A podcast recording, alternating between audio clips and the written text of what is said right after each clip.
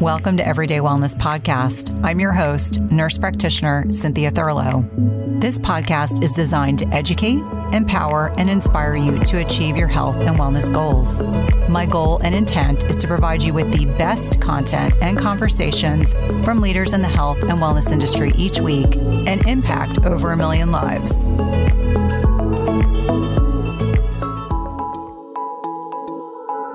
Today, I had the honor of connecting with Dr. Amy Killen, who is a leading longevity and regenerative physician specializing in sex and skin. She's also an international speaker, author, educator, mom of three, should be rapper, and founder of the Human Optimization Project. Today, we dove deep into her ER medicine background and transitioned into a longevity and sexual health guru.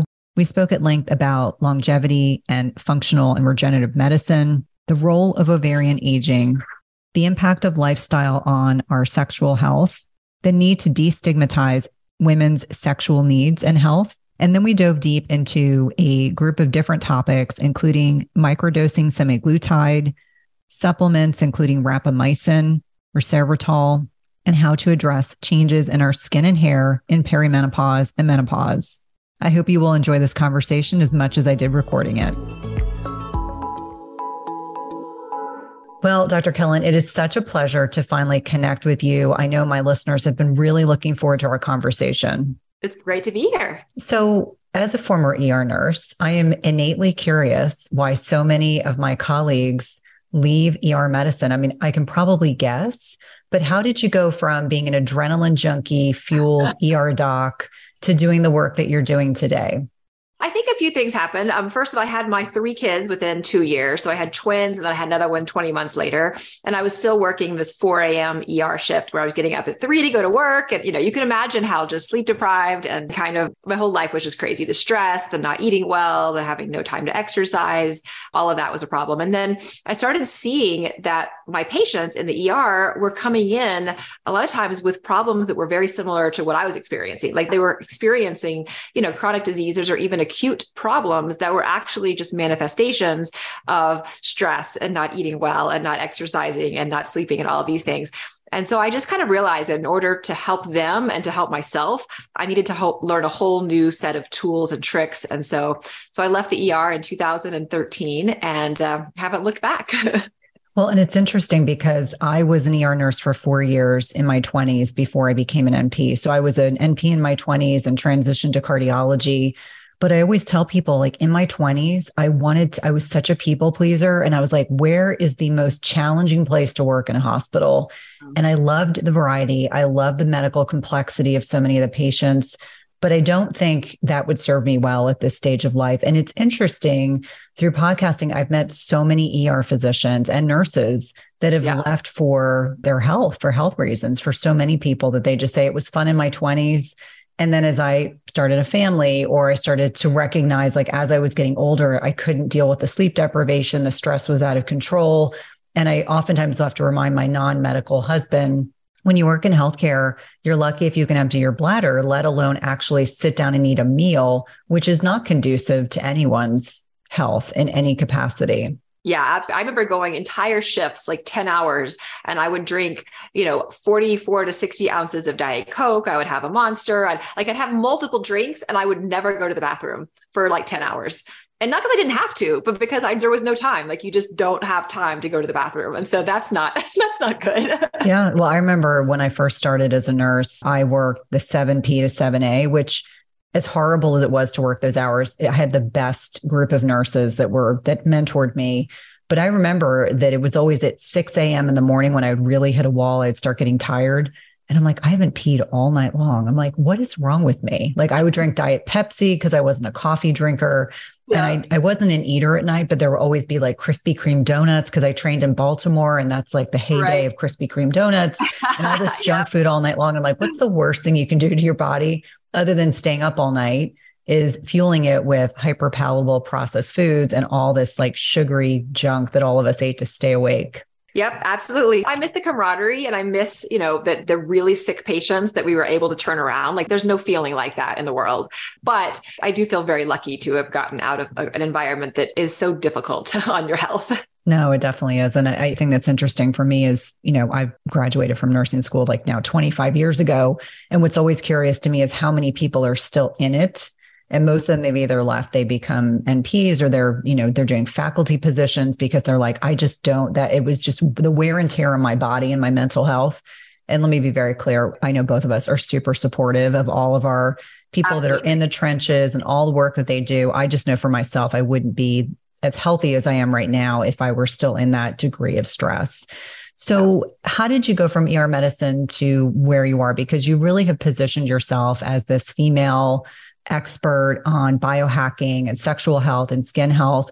How did that develop for you? Because it, I'm sure it's a probably pretty interesting trajectory. Yeah. So when I left the ER, I became interested in kind of, you know, longevity medicine, anti aging medicine, you know, functional medicine, like all these things that are basically looking at root cause and prevention and trying to help you be healthier. And so I started working in hormones. I did, I had opened a, a clinic doing a lot of bioidentical hormones for men and women.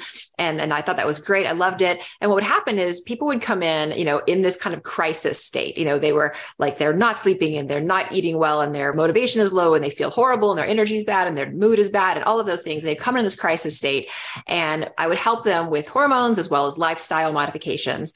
And then they would come back, you know, three months later or so, and they would say, okay, you know, I'm doing better. I'm energy's better. I'm out of crisis mode. And now can you help me with either my skin or my sex life. And it was always one of those two things. It was like skin and hair or my sex life. And so I started thinking about those things as being almost like this next level of health. Like, you know, certainly those things aren't the most important things, but they are important and they make us feel good and they're, you know, they help us with connections and confidence and things like that. And, you know, once people kind of lay a good foundation of health, then they can really start focusing on these other things that just make their lives better and make them happier. So that's kind of how it started. And so I started looking at, you know, how can we improve sexual health and skin and hair coming from you know a different perspective like using all the different tricks and tools that i have for, you know from traditional medicine to integrative medicine to regenerative medicine like stem cell medicine um, and using all the different things that are out there to improve those things instead of just coming at it from sort of one perspective. So well, that's the story. Now and i would imagine that it's really gratifying to work with a population of patients that really want to come see you because you're you're helping them you know improve their hormonal regulation. You're helping them you know feel like they can reconnect with their partner or reconnect with someone they're dating. And i think for so many of us and i only can only speak as a female i feel like as women are transitioning towards perimenopause and menopause there can be all these changes in our bodies. And i know libido and, and sexual health is a huge aspect of that. And what's interesting to me is when we're thinking about bioidenticals and, and hormone replacement therapy we start having those conversations I'm oftentimes still surprised slash shocked at how many patients or even women on social media are still terrified to take any hormonal replacement therapy. How many clinicians, because the Women's Health Initiative, mm-hmm. are terrified to prescribe hormones. And I love that you're part of the narrative to talk about the research and to, you know, share this objectively so that people can get educated so they can then go to if they're working with someone locally, they can be the best advocate for themselves because my practitioner always says, and it's kind of crass, but he's a man. He always says, the way you know your hormones are properly balanced is that you are hungry, happy, and horny. And if you're not all of the above, there's something that needs to be done to better balance your hormones. And so I always give him credit because I'm like, this isn't something I per se would have said, but it really keeps things in perspective. So that's how we all should be, right? We shouldn't just assume that check the box, I'm 45 years old, I have no libido, this is just the way things are but I think for many, many women in particular, this is the narrative that starts for them. They're like, you know, they yeah. want to connect with their partner, they have no libido, and this becomes hugely problematic. Yeah, it's so funny. I had a patient recently who told me that she had gone to another doctor previous and because she was having low libido and the doctor said to her, "Oh, that's a sign it's time for you to stop having sex." Oh. Wow. and, she, and she was like late 40s and she was like, What? Is that wow. right? Um, wow. But yeah, I mean, there's still that, that idea out there that that your libido changes for a reason and that you should just listen to it and you should stop. But I'm a firm believer that menopause, and this is controversial, but I really feel like menopause is sort of a disease unto itself, and that it's not talked about like that because you know no one wants to say that out loud. But we, you know, in this sort of longevity community, we talk about aging as being a disease because it increases your risk of developing all other diseases. So it's kind of its own disease that we can fight against. Well, you know, using that same sort of logic, menopause is absolutely a disease because it increases your risk of many, many other diseases. You know, once you go through menopause and you lose estrogen specifically, but also testosterone and progesterone and other hormones, you see this huge increased rate of developing cardiovascular disease and diabetes and depression and osteoporosis and you know anxiety and UTIs. I mean, there's the list of things that happen after menopause is crazy, and yet 20 years later, from the Women's Health Initiative, people are still afraid to prescribe or take hormones, which I just think is so crazy. It's almost criminal. And, and I say this now as someone that is middle aged. There was a podcast with Peter Attia and that he did with Huberman. And I think about an hour into the podcast, he said, I think the greatest tragedy that has happened in my lifetime as a clinician is the Women's Health Initiative because the downward effect, to your point, of what women go through in menopause. And, and he said, you know, we, depending on where our patient is, like some people want to be on hormones, some people don't want to be on hormones.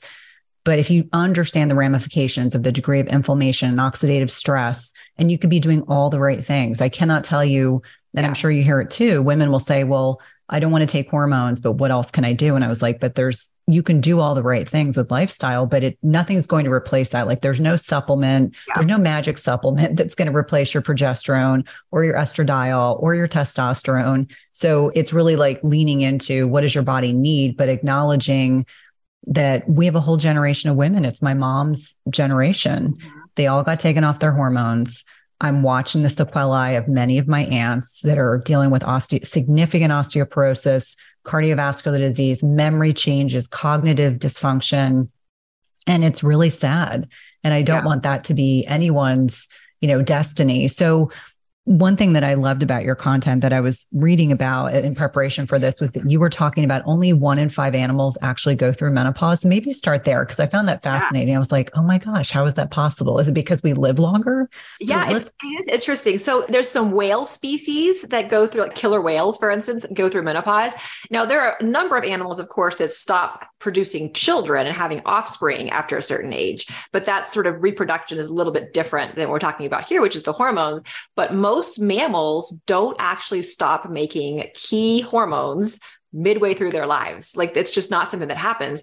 And, you know, scientists have looked into it, you know, like, why do we even have this? And as far as we know, there's not really a good evolutionary reason that we as humans or any of us need to stop making those hormones. You know, there was arguments for years against hormone therapy, like, oh, you know, you your body doesn't need it after the certain age. And you, but there's actually, that's actually not true. Like there's no good reason that we should stop making these hormones. And so we don't know why. We don't know why the humans, you know, humans do. And there's a big, a big push now in the longevity field is actually figuring out is there a way to delay menopause? Is there you know probably not a way to reverse it because menopause is you know you've run out of follicles your ovaries have run out of eggs and those follicles are what make the hormones. So by the time you're about 10 years into menopause you have zero follicles left.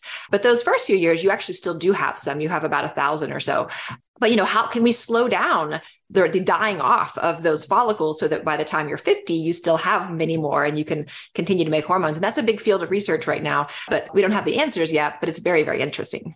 No it really is. An ovarian aging is something i had not considered before i started really diving into looking at what goes on. So at birth you have 5 million follicles and for anyone that is curious, Dr. Amy has an amazing series of Instagram posts on this topic that I myself watched because I found it really interesting. So we have 5 million follicles at birth, we have 500,000 at puberty.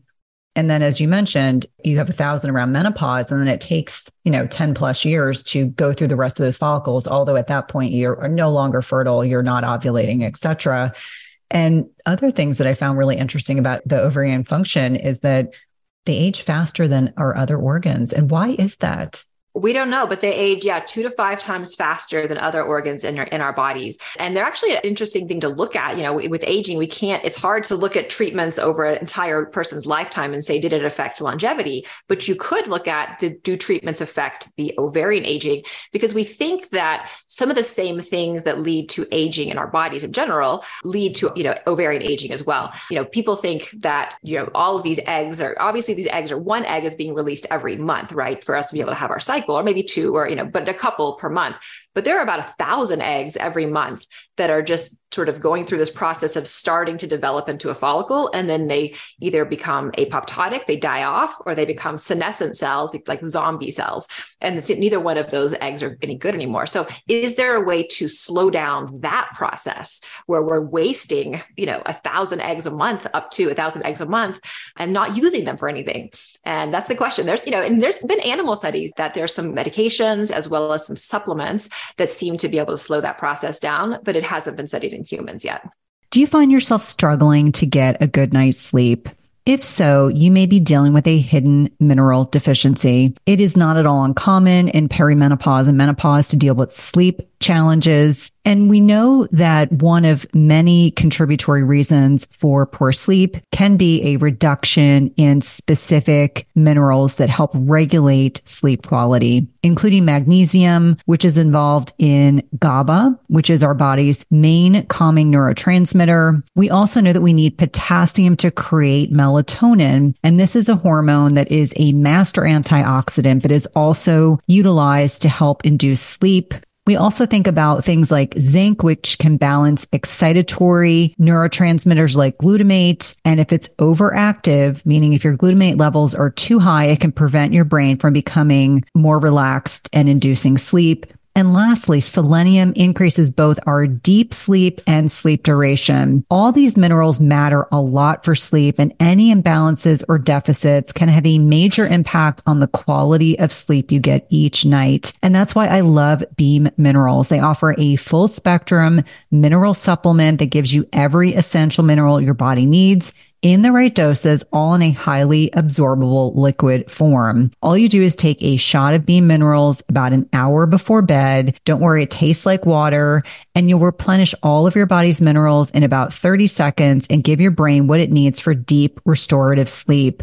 I've been using this product over the last several months. I've really been impressed with the improvement in my sleep metrics, which I like to share on social media with my followers. And if you want a simple way to improve your sleep, head over to www.beamminerals.com and use code Cynthia for 20% off your first order. That's www.beamminerals.com and use code Cynthia for 20% off your first order.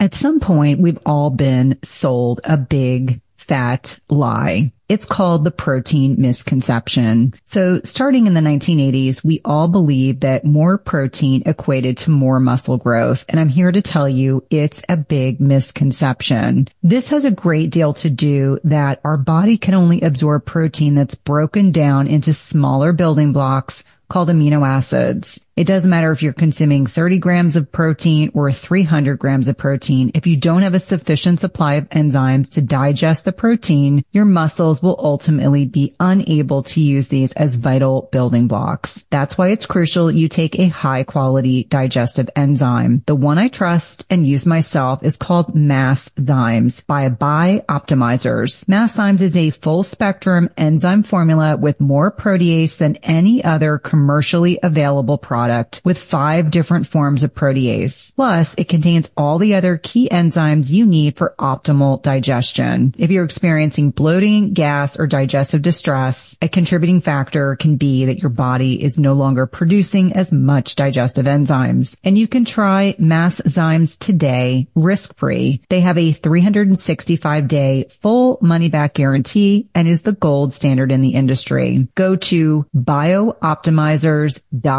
bioptimizers.com slash Cynthia. That's B-I-O-P-T-I-M-I-Z-E-R-S dot com slash Cynthia and use promo code Cynthia 10 for 10% off of any order. Again, that's promo code Cynthia 10 for 10% off any order. And I think uh, if for listeners to understand that research starts with animal models and then sometimes we can extrapolate to humans, but really looking at human research is what is most beneficial. And I would imagine that there are a lot of individuals who want to delay having children. They want to, you know, people that freeze their eggs or people that are looking to say, I don't want to have children at 30, I want to have children at 40. And what can I do? And I'm sure this is an area of tremendous interest. What can I do to forestall the aging of my ovarian follicles so that I will not be in a position where I'm dealing with infertility, in which you and I both know, I mean, it's rampant now in the United States that there are so many people impacted by you know infertility what do you think about the impact of you know our nutrition and our you know habits? So alcohol use extreme stress how does that impact our aging and i would imagine in negative ways? But what are some of the things that you think are most important most impactful when we're considering the longevity aspects I think it's mostly lifestyle. You know, certainly I think that there are some supplements that can help. And I have my own brand of that, which is awesome.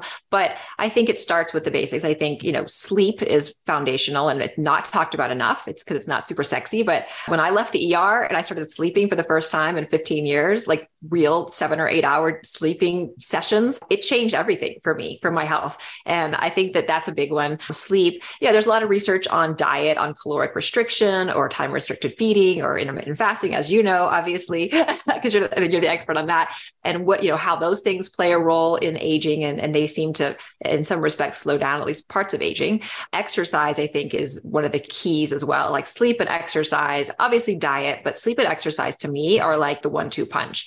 Because if you don't do those things properly, you're going to age faster.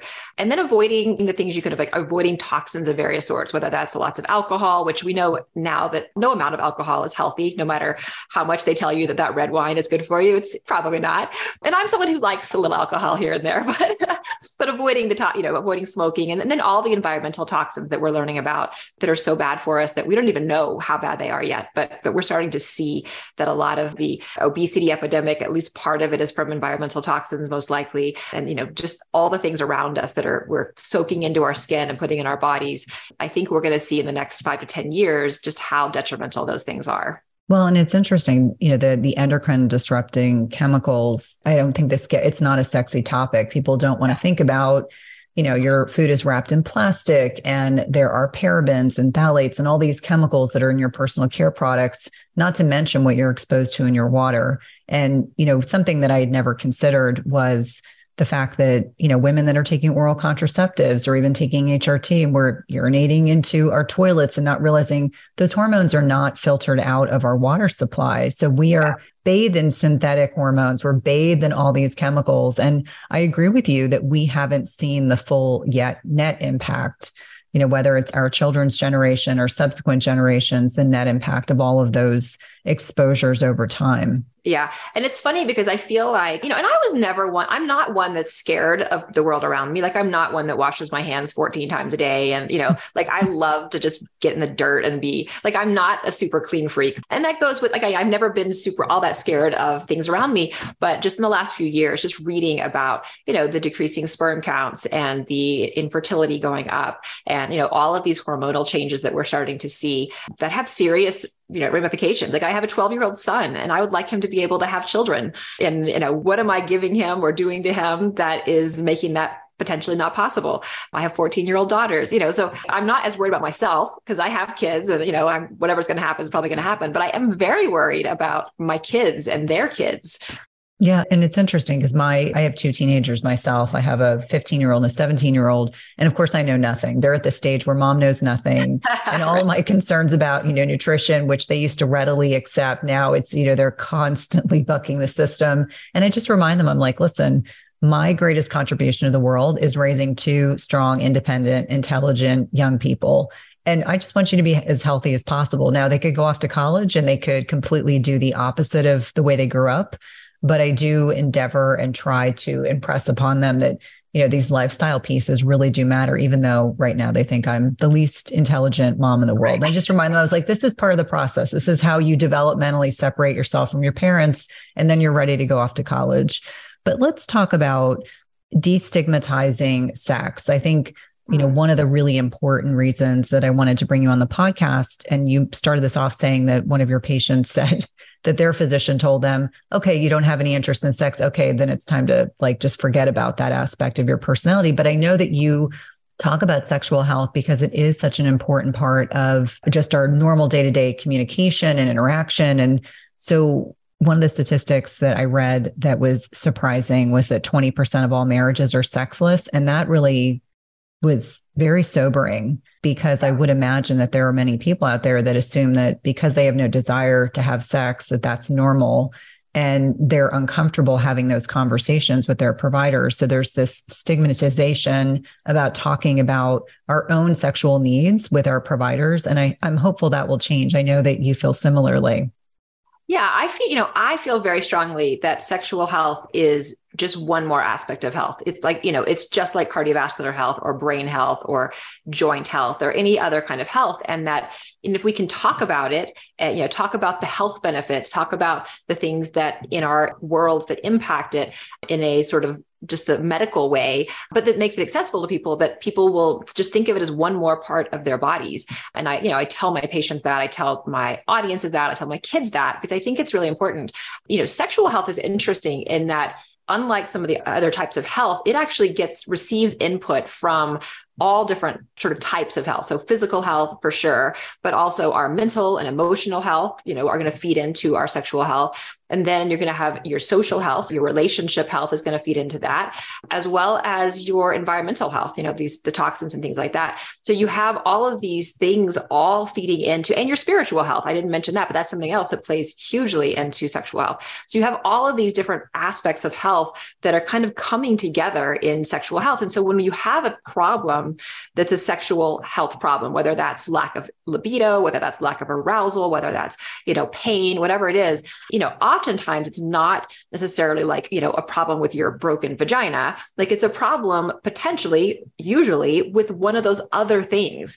And so I like using sexual health as a way to kind of like a portal almost to get in there and look and see what else is going on that could be the real problem is it hormones? Is it you know how you were raised and shame and guilt? Is it actual structural problem or blood flow problem? So yeah i think that's so important. And you know for men and women i think especially women have a very difficult time saying this is not working well for me and i deserve better. And I feel like, you know, men don't have as hard a time saying I deserve better, but women do. And I think part of that is because women have didn't realize or maybe don't realize that there are so many options out there for them. You know, they feel like they have a low libido or they're not having orgasms or whatever and they're like, okay, that's just how it is now. But the truth is there's actually so much that can be done, but you just have to ask, you know, have to ask for help first.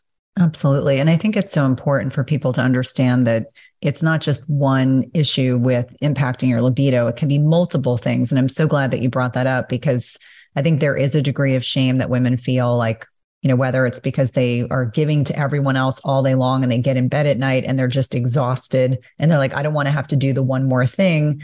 Right. And that's exacerbated by other types of pressures and low testosterone and, and other things. So, one of the things that I think is really interesting is you talk quite a bit about nitric oxide. And this brings me back to being taking pre-med classes many years ago and I had this professor who was crazy about nitric oxide and I really do have to give it to her. She was like way ahead of her time.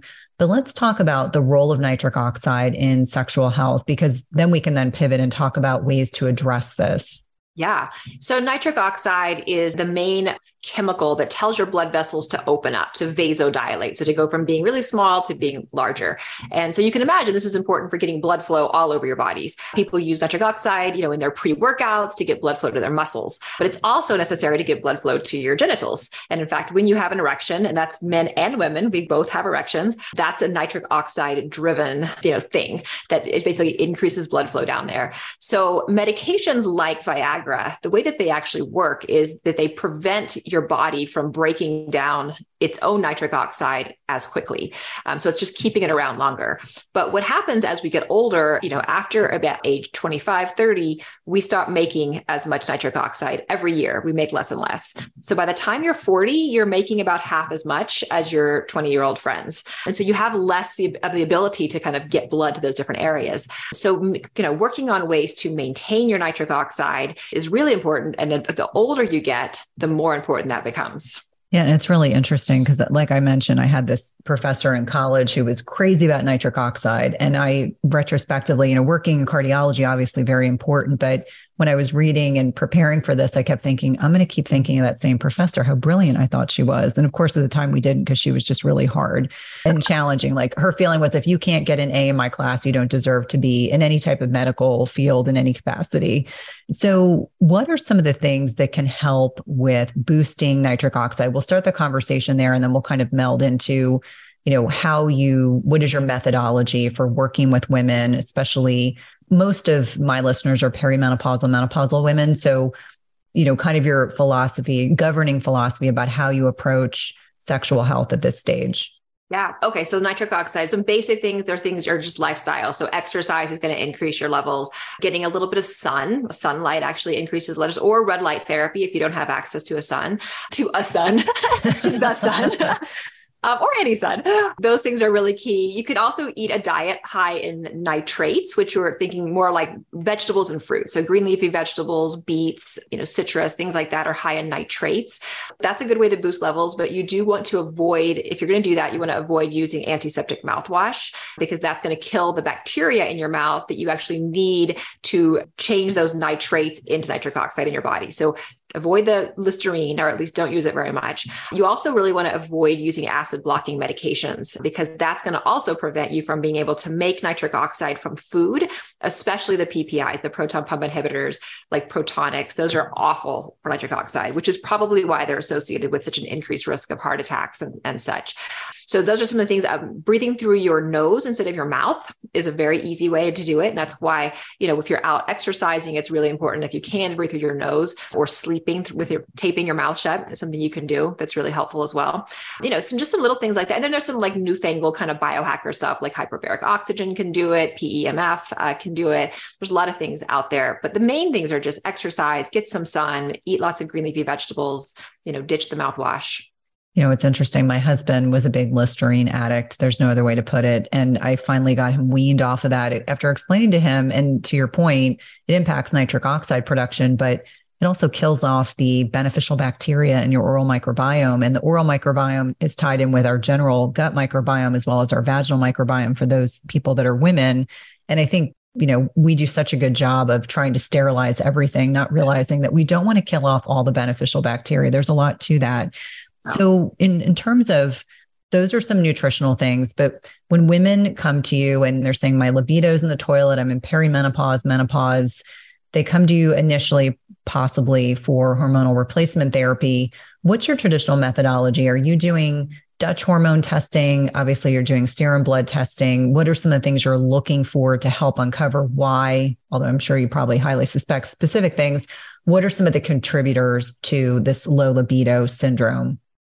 So we will start usually with blood testing of hormones as well, and you know certainly can do Dutch testing or other testing if needed. But I like to get you know blood testing is so we know what those levels are. So I really like to start with blood testing. But blood test, um, you know, good history, a good exam is kind of the starting place, and then from there I kind of approach it. You know, I think of it sort of as sort of these four pillars, if you will, of optimizing sexual health. So the first one is the mind, mind the mind. So that's looking at, you know, what's like mostly it's a stress. Oftentimes it's stress. Oftentimes it's this person is over is having too much stress there's they're not dealing with it properly or at all. And that's of course going to affect everything from your hormones to your mindset. Um, you want to be really for women especially but for men too you want to be in this sort of parasympathetic rest and relax state you know to be able to really enjoy your sexual experience. Um, and many of us just aren't most of the time. And so getting into that state so whether that's something like sort of ancient practices like you know meditation and breath work and journaling there's also like a lot of new stuff out there like sort of new new tech, you know, that uses vibration or light or sound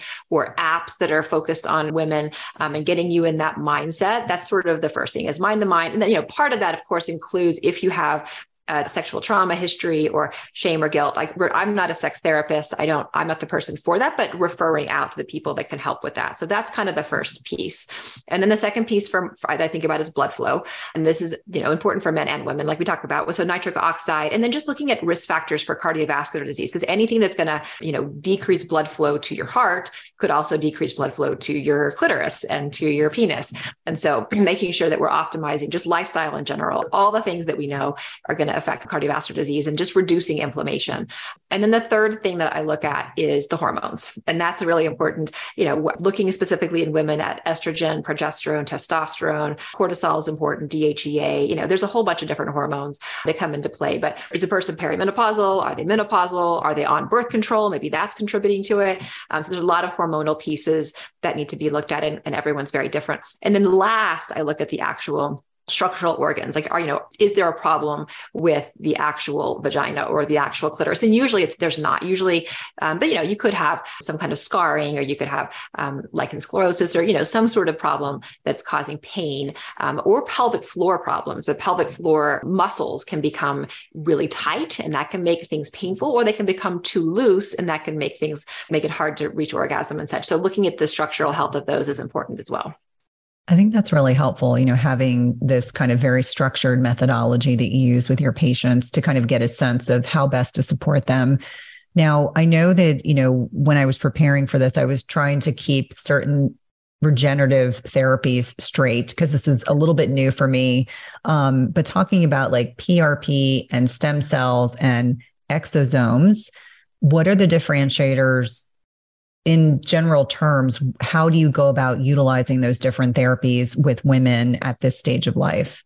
Yeah. So when it comes down to that sort of fourth piece, if we're looking to really maybe potentially increase uh, blood flow or increase sensation, we might do uh, some regenerative injections. So PRP is platelet rich plasma, and that's just getting the blood, centrifuging it, and then getting the platelets concentrated. And of course, PRP has been used for 30 40 years at this point. Um, and basically it just it kind of acts as a it signals the cells that are already in your body to become more active and really with all of these therapies whether we're using stem cells or prp or growth factors or exosomes what we're trying to do is to send a signal to the stem cells and the other cells that are already there in the tissue that already live there in the vagina or the clitoris um, tell those cells, hey, let's become more active. Like, let's stop just sitting around. Because what happens is as we get older, our stem cells become less active. So we're just trying to sort of stimulate the cells that are already there to become more active, to increase blood flow or blood vessel formation, to improve nerve healing, you know, like all the things that they can do.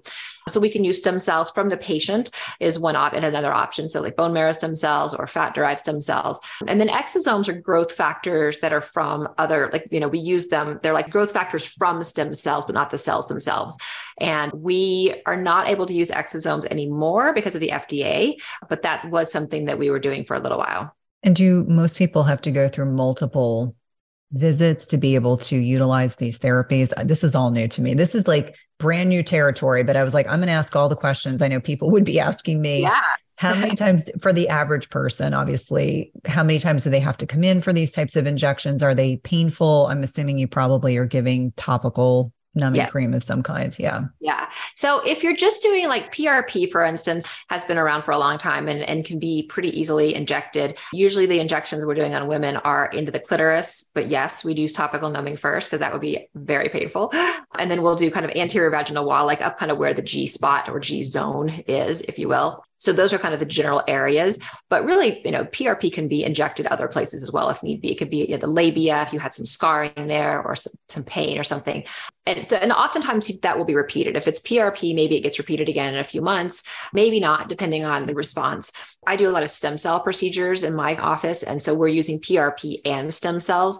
And most of my patients are traveling in from out of state or out of the country. So they don't tend to come back, at least for, for a year or two. Sometimes they'll come back later, but just not right away because this because the stem cells are going to be you know more of a procedure and so they usually just come in once and then we'll do this and then i'll have them go back home and if they need to do injections or you know some other therapy then i'll have them usually do that kind of locally once they get back home Today's podcast is sponsored by NutriSense. It combines cutting edge technology and human expertise so you can see how your body responds to different types of nutrition, stress, exercise, sleep, and where you are in your menstrual cycle in real time. And by pairing a continuous glucose monitor with their app and expert nutritional guidance, NutriSense can help you reach your health goals. And the best part is it's not just a program where they send you the CGM and you have to figure it out on your own. Each subscription plan includes one month of free expert nutritionist support. Your nutritionist will work with you one on one, interpreting your data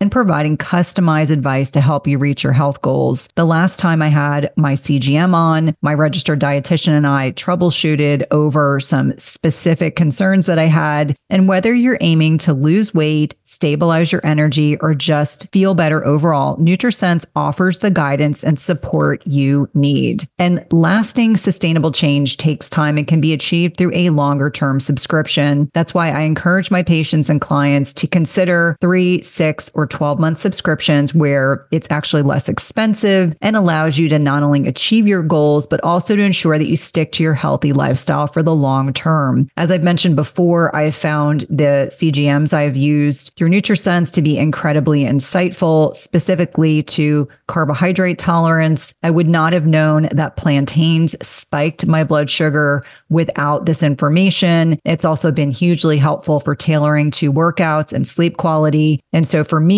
even though I am metabolically healthy, I find the insights to be particularly helpful to tailor my lifestyle changes to my blood sugar. Visit nutrisense.io slash EWP and use the code E WP for $30 off plus one month of free nutritionist support. Be sure to let them know you're a listener of the Everyday Wellness podcast when they ask you how you heard about them. This is one of my favorite ways to take care of my health and one of my top recommendations for all of my patients and clients. Mighty Maca is a superfood drink mix full of 30 plus natural ingredients, and it was formulated by Dr. Anna Cabeca during her healing journey. Mighty Maca Plus ingredients, which include nourishing ingredients like organic maca powder, turmeric, quercetin, broccoli, parsley, trans resveratrol, pomegranate extract, and more, were carefully selected for immune support to sustain energy, provide mental clarity, and improve recovery. It also tastes delicious. It supports healthy detoxification and alkalinity in the body, balances hormones, fights free radicals, and neutralizes lactic acid, all while increasing your energy and vitality. It helps improve your digestion and reignites your libido. It's a powerful superfood drink mix that needs to be part of your daily routine. And Dr. Anna is offering my listeners 10% off your first purchase by using the link dranna.com slash Cynthia. That's 10% off your first per, that's 10% off your first purchase by using the link dranna.com slash Cynthia. It's delicious and nutritious.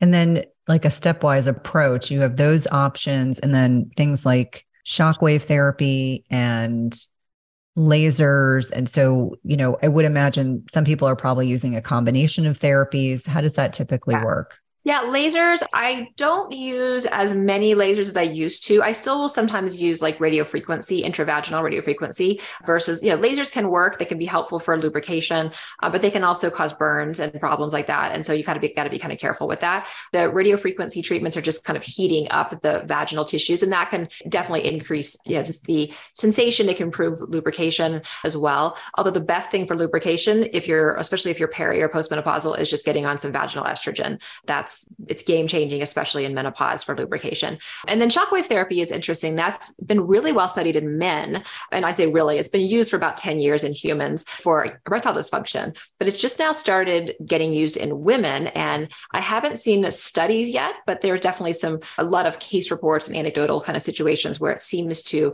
increase blood flow to the clitoris and vagina and, and maybe even tighten up some of the labia, some of the tissue there in a very, very safe way. So yeah, those are definitely options. And I also like some of the home options. Like I like the intravaginal red light therapy device that VFit makes. I don't have any affiliation with them, but it's just like red light therapy, but it just goes inside. And so it feels like kind of like a hot stone massage for your vagina, but you're getting that increased, you know, mitochondrial ATP production and increased blood flow and all of that, um, which I think is kind of nice for the insides as well as the outsides. Well, and I think for a lot of people, maybe they're they can like mentally work themselves up to having a device at home and then going in for additional therapies. I would imagine when you're prescribing estradiol and testosterone, and progesterone are you using compounded or using synthetic versus bioidentical what is your kind of mindset around that? I got a lot of questions around this in particular. Yeah, it's very confusing. And I will tell you that the, the way these things are described is very confusing. So traditionally, when, when people said bioidentical, they were talking about sort of this com these compounded, you know, made in compounded pharmacies, not pharmaceutical.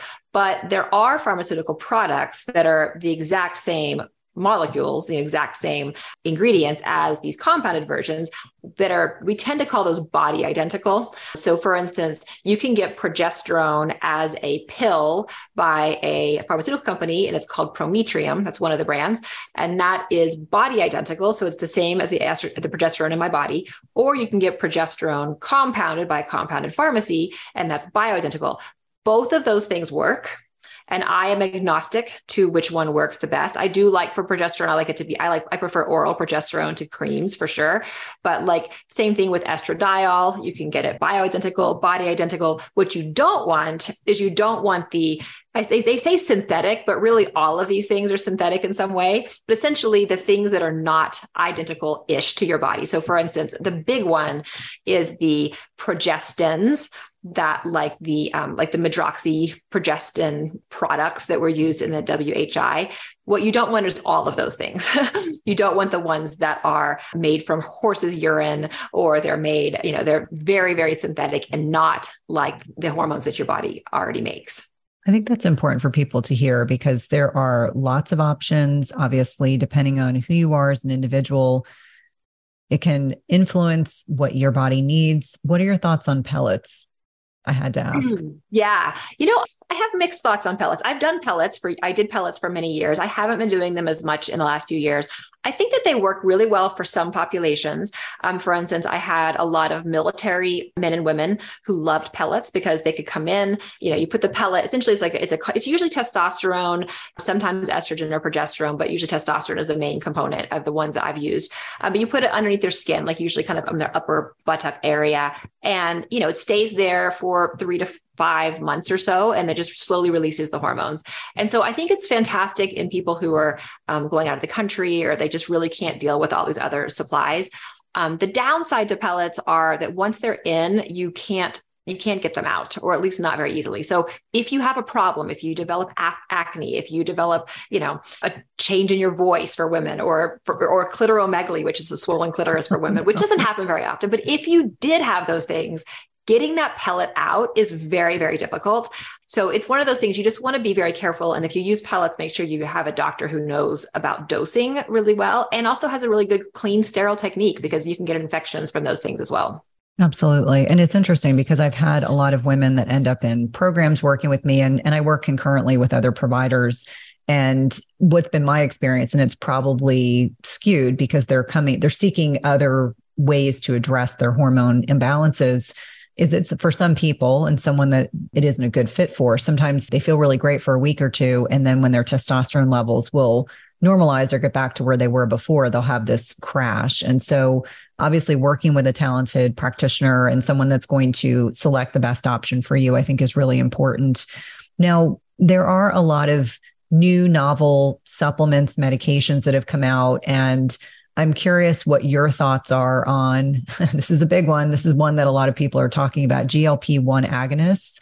So, yes. looking at semaglutide, which yes. I know a lot of people in Hollywood are using. And I've had a couple patients who were prescribed it before they started working with me. And a lot of them suddenly became horrifically constipated, nauseous, mm. but they mm. were thrilled because they didn't want to eat. they were right. like, this is this is a good trade-off. I'm losing yeah. weight, but let's talk about how these drugs work whether or not microdosing is even a good option for people that are sensitive to the side effects or what has been your clinical experience working with them yeah, I've been using semaglutide with patients for about a year. And, you know, I think it is an amazing drug but there are some side effects and some downsides to it for sure. And then, then there's the newer uh, tirzepatide that's just came out as well. That's similar and actually probably even better for weight loss. But basically, semaglutide is a GLP-1 agonist. It's a class of these diabetic drugs that have been out for a long time, actually. But this particular one was found to be really effective in helping people to not be hungry, and it seems to work uh, by a couple of mechanisms. One is it seems to affect your brain and tell your hypothalamus, "Hey, I'm not hungry." Your brain's like, "Hey, I'm not hungry," and then it also seems to affect the stomach stomach itself. And so it slows gastric emptying, which is probably why some of the side effects that happen, right? So the most common side effect is nausea. That one can be severe. Like you can just get these amazing severe waves of nausea and certainly and throwing up too, like not just nausea, but yes, constipation can happen or gassiness or diarrhea. But nausea is the one that tends to just kind of knock people out, especially when they're first starting. The dosing is such that you do want to start at a very, very small dose, you know, a tenth or even less than the overall dose that you could go up to. And so the dosing is such that you start slow and you very, very slowly increase it if needed. I've had a lot of patients actually who have used just like they'll use it. So it's a once a week dose normally, but I've had a number of patients who'll just use it maybe once every two weeks or once every three weeks if they're just trying to lose a little bit of weight or even just kind of maintain weight. And I actually have seen that work pretty well. Um, but certainly if you're trying to lose weight, then once a week is the dosing. It's, a, it's an injectable, just a subcutaneous injection. The main downside that I've seen are, besides the side effects, is that you can lose quite a bit of, you can lose muscle and fat if you're losing too quickly and if you're not maintaining protein you know your protein requirements and i think Peter Attia just spoke to this as well i was just listening to something he said but and it's true because you have all of a sudden your appetite just gone and like food is like eh like i could eat that or i could like go and do something else. Like you just don't care that much. And i think that what happens is people just forget to eat protein which they still need to eat to maintain muscle. And so you know you lose muscle and fat.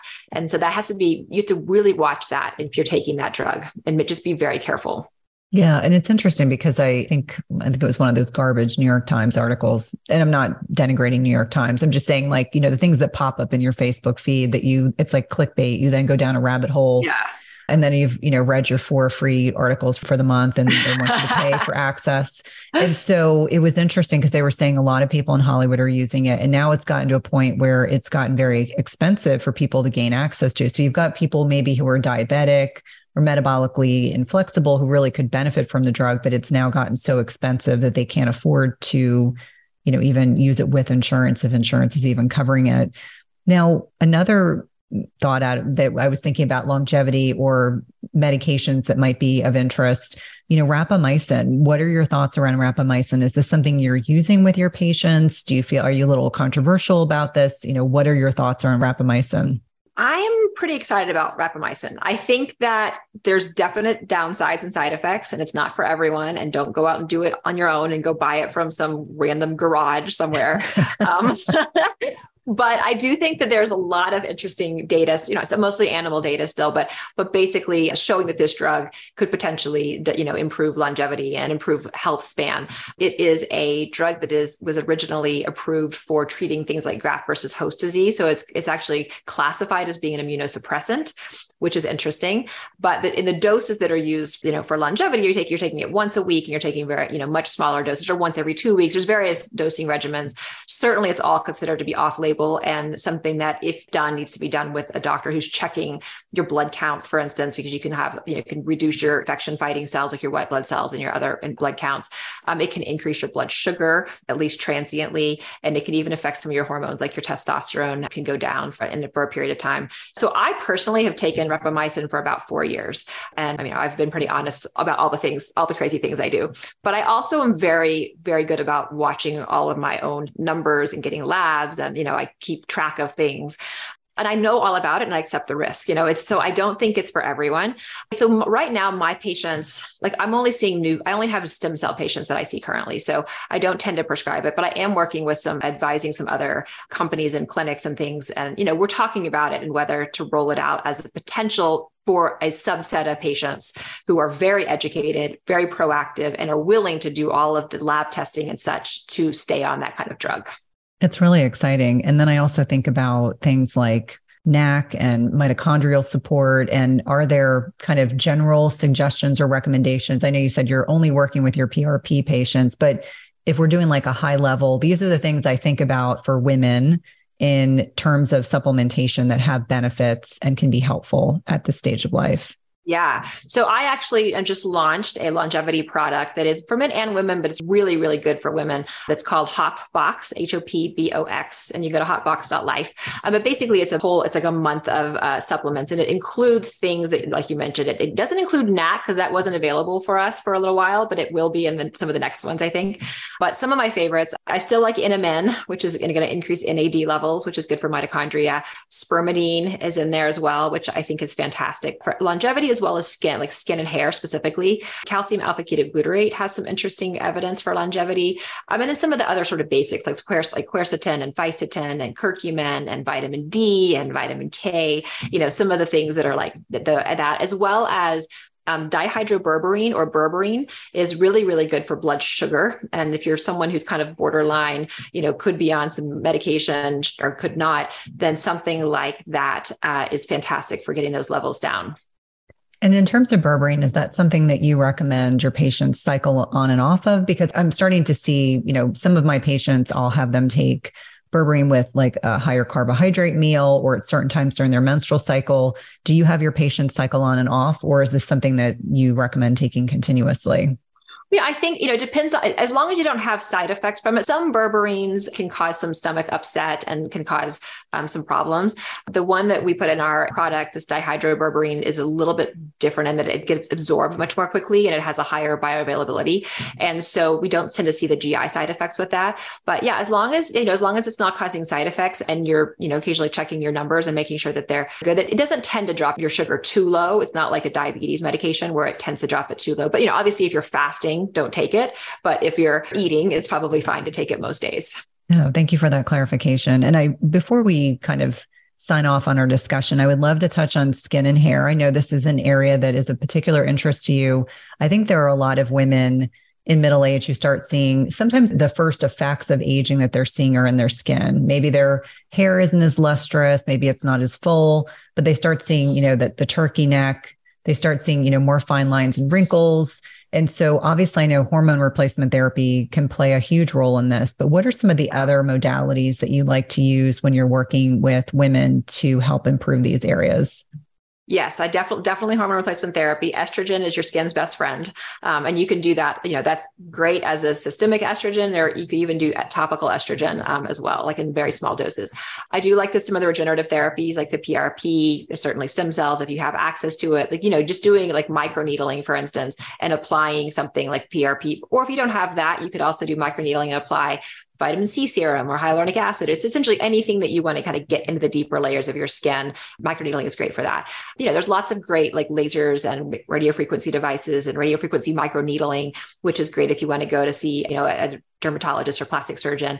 I'm a huge fan of retinoids. So getting a good quality retinoid, it requires usually go through going through a doctor or having sort of a higher, you know, just a nicer skincare product or retinols, which you can get over the counter. But basically those they're, you know, they have a lot of good evidence for uh, just improving skin health over time. Big, big fan of sunblock on your face, at least face and neck and back of your hands, you know, the places that are out there all the time.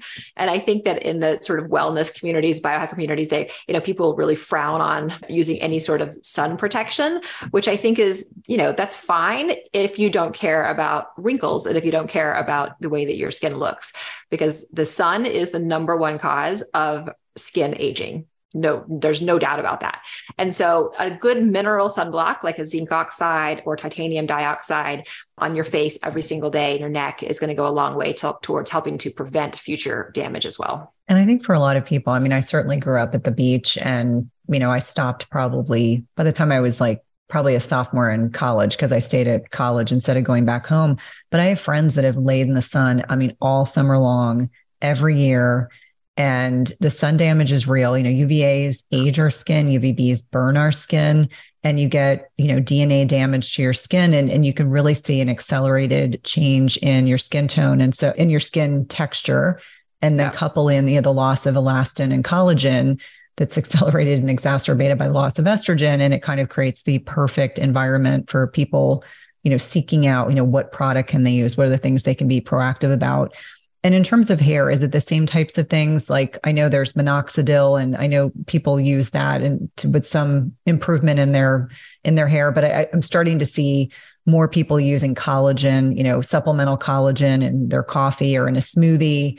Yeah. Uh, feeling like that's beneficial. Beyond that, what are some of the things that you like to use or you generally recommend? Yeah, I, I, like collagen. I also like hyaluronic acid orally as well. That's something that's also great for skin and hair and joints and eyeballs and all the things that are that need a little bit of extra sort of gooey, slimy stuff. I like that a lot. I like for hair, you know, it's really difficult. There's not, it depends on what's going on. Certainly avoiding the sun, you know, wearing a hat actually helping protect your hair from UV damage because your hair follicles can be damaged by the sun as well uh, is important. And then for men, DHT blocking shampoos can be really helpful. Minoxidil works for both men and women. You have to apply it every day and you can't just stop doing it, but it does work for at least half of people who use it. It will help to increase hair growth. For and then, you know, I think the regenerative treatments can be helpful as well. The PRP injections or peptide injections, peptides like GHK copper can be good for hair, PTD DBM for men, zinc thymulin for women. There's a couple of different peptides that either you could use topically or potentially do like sub-Q injections, you know, every day or every week or every month or whatever. It's all fascinating. Well, Amy, it's been such a pleasure to have you on the podcast. I've really been looking forward to this conversation. And obviously, I look forward to interviewing you again because there were so many rabbit holes we could have gone down. Please let my listeners how to know how to connect with you, how to purchase your Hop Box, which I'm really interested in myself. Yes, thank you. Um, this has been so fun. I'm so glad as well. So I'm very active on Instagram, and that's Dr. Amy B. Killen. And then I have a website, which is dramykillen.com. We're redoing that. It should be up soon. And then the www.hopbox.life is my new supplement launch that's just happening this week, which I'm excited about. And then I also do have a stem cell clinic, which is at doceremedical. or docereclinics.com, D O C E R E. So I'll give you all those links to those things. Awesome. It's been such a pleasure connecting with you. Thank you. If you love this podcast episode, please leave a rating and review, subscribe, and tell a friend.